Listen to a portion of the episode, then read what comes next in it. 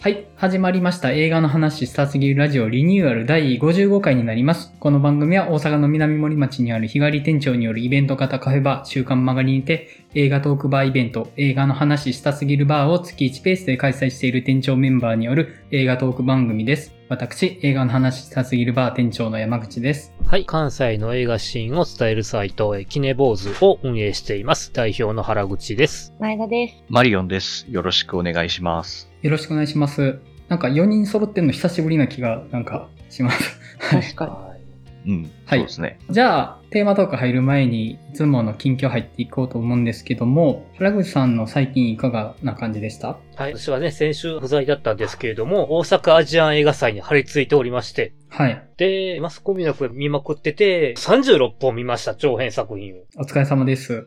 すごい。なんか、これはっていうのありました今年はね、結構ね、香港映画が面白いのがたくさんあって、はあとだからまあ、これからね、劇場でやる作品とかね、どうなるかわかる作品もあるんだけど、一個いいのが、ABC 賞っていうのを受賞してて、来年の1月とか2月に ABC 放送、テレビで上映される作品がありまして、い。あー、いつもありますよね、そのテレビに上映する枠が。はい。えー、それがまあ、香港映画の初めて好きになった人。うーん。なんか恋愛ものですかいわゆるガールズラブものでして、あー、はいはいはい。なるほど。非常にね、美しく綺麗な映画で、予告の段階からすごくて、上下白のセーラー服の女子高生が雨を降ってる中、学校の中庭でキスをするっていうシーンがあったりするっていう。うん。なんかもうそれを見るだけもう美しいシーンなんですけども。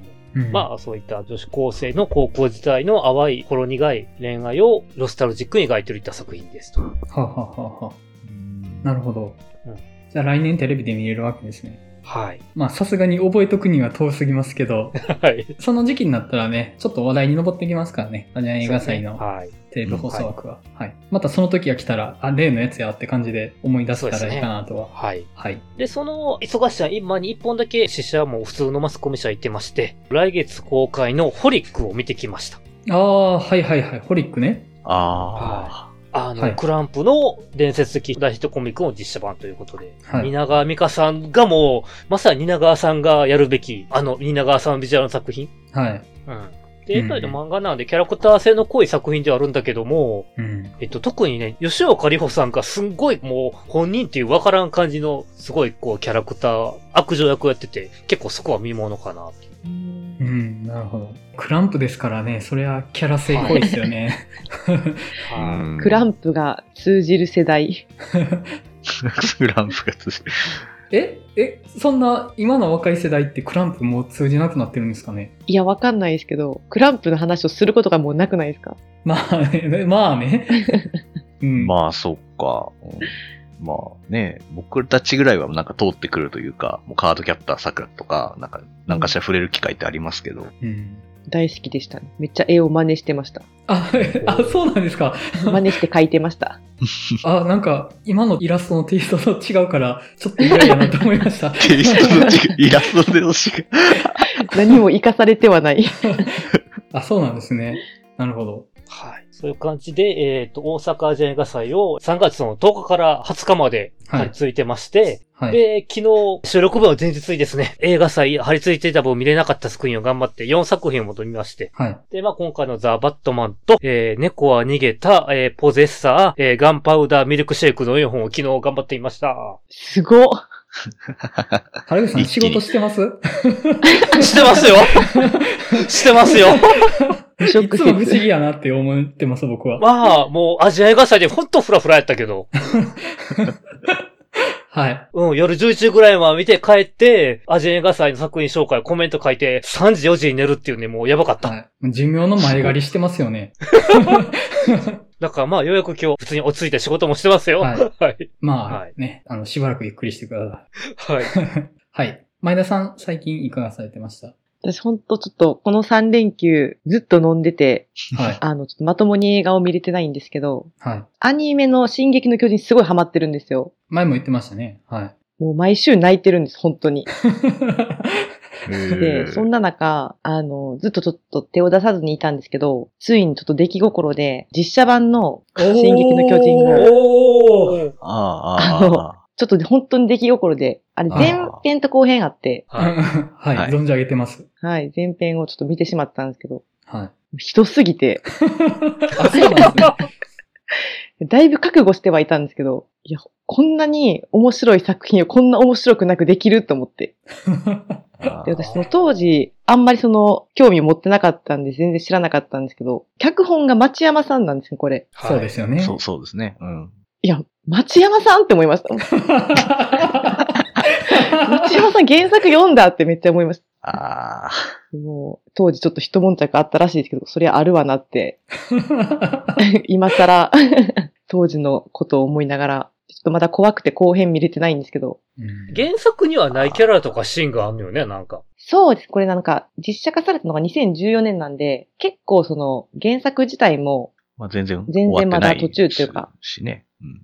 序盤の方やったと思うんですけど、あいや、そういう問題じゃない、なんか、 いや、なんか、いまあちょっとね、いろいろ、まあもちろん CG の、その世界観作るの難しいっていう問題とかはあると思うんですけど、いや、もうこれは脚本の問題やなって。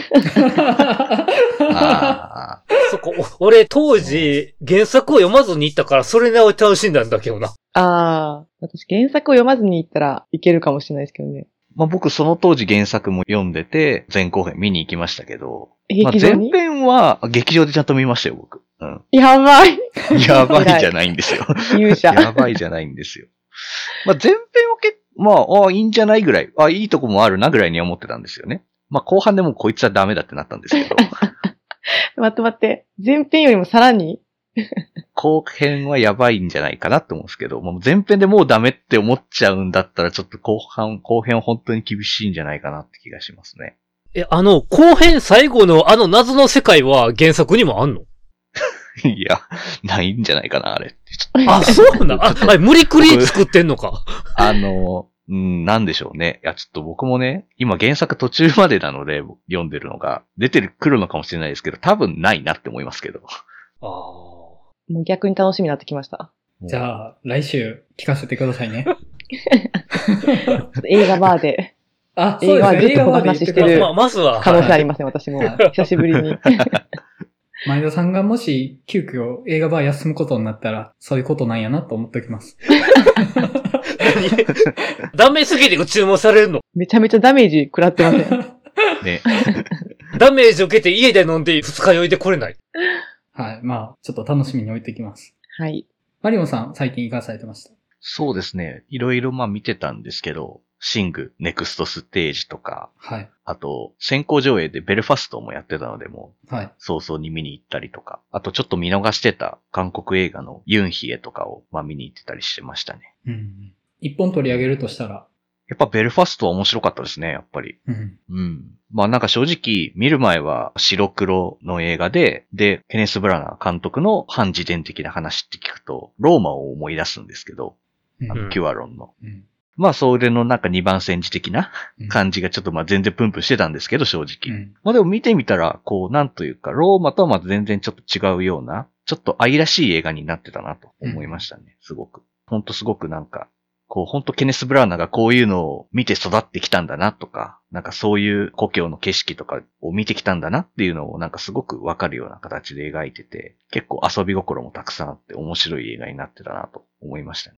うんうん僕勘違いしてたんですけど、今やってるのは先行上映なんですね。 はい。そうですね。なんか上映感少ねえと思ってたら、正規公開は来週ですよね。はい、今週、うん25日あか。あああ、そうですね。今週末ですよね。はい収録日から言うとね。うんはいうんまあ、行きたいですね。あれ、アカデミー作品賞取ると思ううーん。僕はもうドライブ・マイ・カーが撮ると。あ いや、撮ったら嬉しいなんです。はい。あの、まあ、それこそ本当ね、僕も希望としてはもうドライブ毎回一択なんですけど、まあちょっとね、それこそ本当、その週末あの、別のポッドキャストでアカデミー賞の予想をするみたいな感じの喋ってたりとかしてたんですけど、また今現時点でもちょっと状況がまた読めなくなってきて、うん。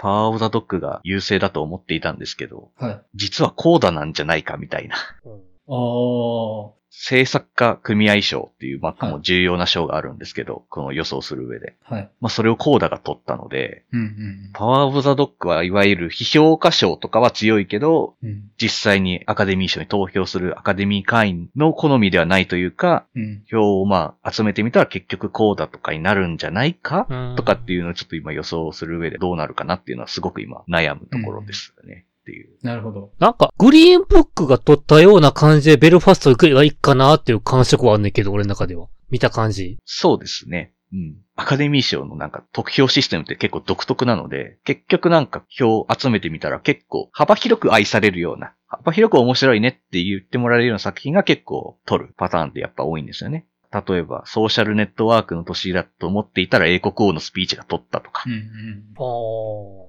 うん。なるほど。まあ、さっきのそのグリーンブックがローマをうんうん。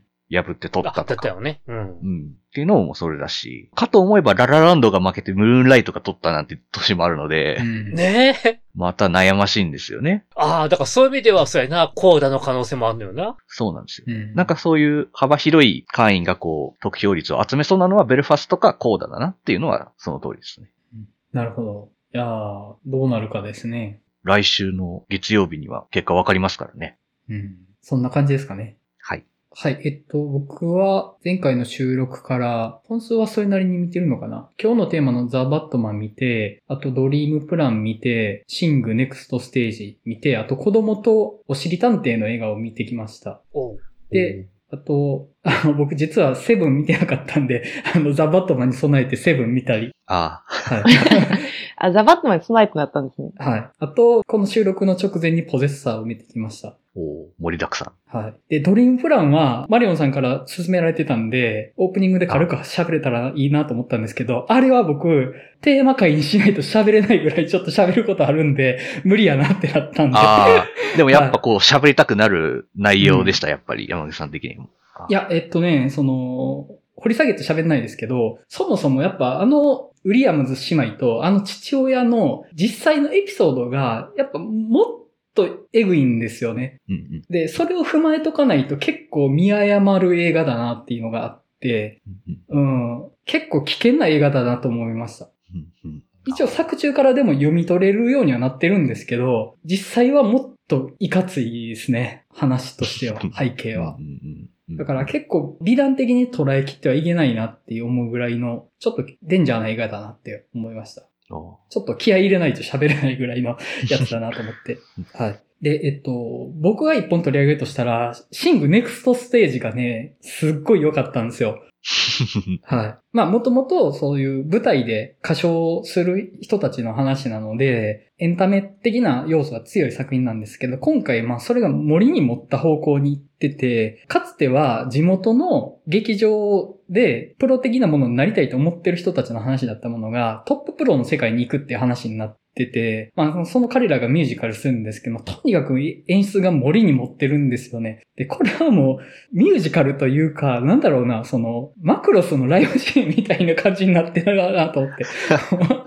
むちゃくちゃ具合がね、もう普通に何かが空飛んでたりするんで、あの、うん。で、今回見ててすごい面白いなと思ったのが、トッププロの世界に行くってことはどういうことかみたいな話かなって僕は見てて、彼らはその、ワンを経て地元で愛されるエンターテイナーにはなってるんですよね。でも、もっと上を見たいってなって、そのトッププロの世界に行こうとするんですけど、その世界がね、えげつないんですよ、本当に。ショービズの暗黒面みたいなのがいっぱい詰まってるんですよね。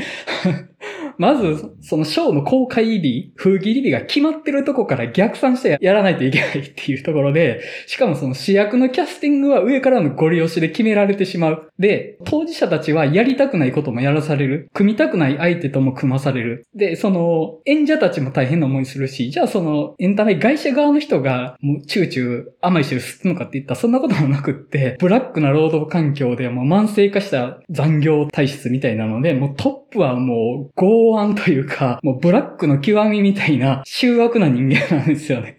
で、その、プロになるっていうことはそういうエンタメ業界の嫌なものを見ないといけなくなるっていう、すごいえげつないことを書いてる話だったんですよ。で、1の時は本当に部活動の延長みたいな感じで、私たち歌手になりたいよねって感じで、お互い信頼し合ってる同士で和気あいあいとやって、それがいい結果を生むっていう感じだったんですけど、でもそっから先、本当に頂点からの景色を見ようと思ったら、それはそれでいかつい世界を見ないといけないですよねっていうことを描いてるんですよね。 本当に。だから、エンタメ産業の闇を描きつつ、やっぱりそれでも高みに登りたいっていう、なんか結構すごいことを書いてた話だったんじゃないかなと思って、い。 はい。あの、すごい良かったですね。ううん。っていう感じで。まあ、単純に歌とかいいですしね。映像もいいし。うん。いや、本当パフォーマンスはやっぱすごかったですね、本当見てて。おまあ、その上で、え、これ子供向けアニメで描いていいことなんですかねみたいなことを描いてるから、ーうん面白いなと思いましたね、そこは。うん。あとまあ、バスタームーンですか。も、はいうあいつのやばさぶりが今回もやばかったですねって感じでしたから ね。もう、ほんと、 もう、100かマイナス100かの、もうどっちかにしかかけきらない男って感じでしたね、本当にもうん。はい。まあ、そんな感じでした。はい。えっ、と、じゃあ、テーマトークの方入っていこうかと思うんですけれども、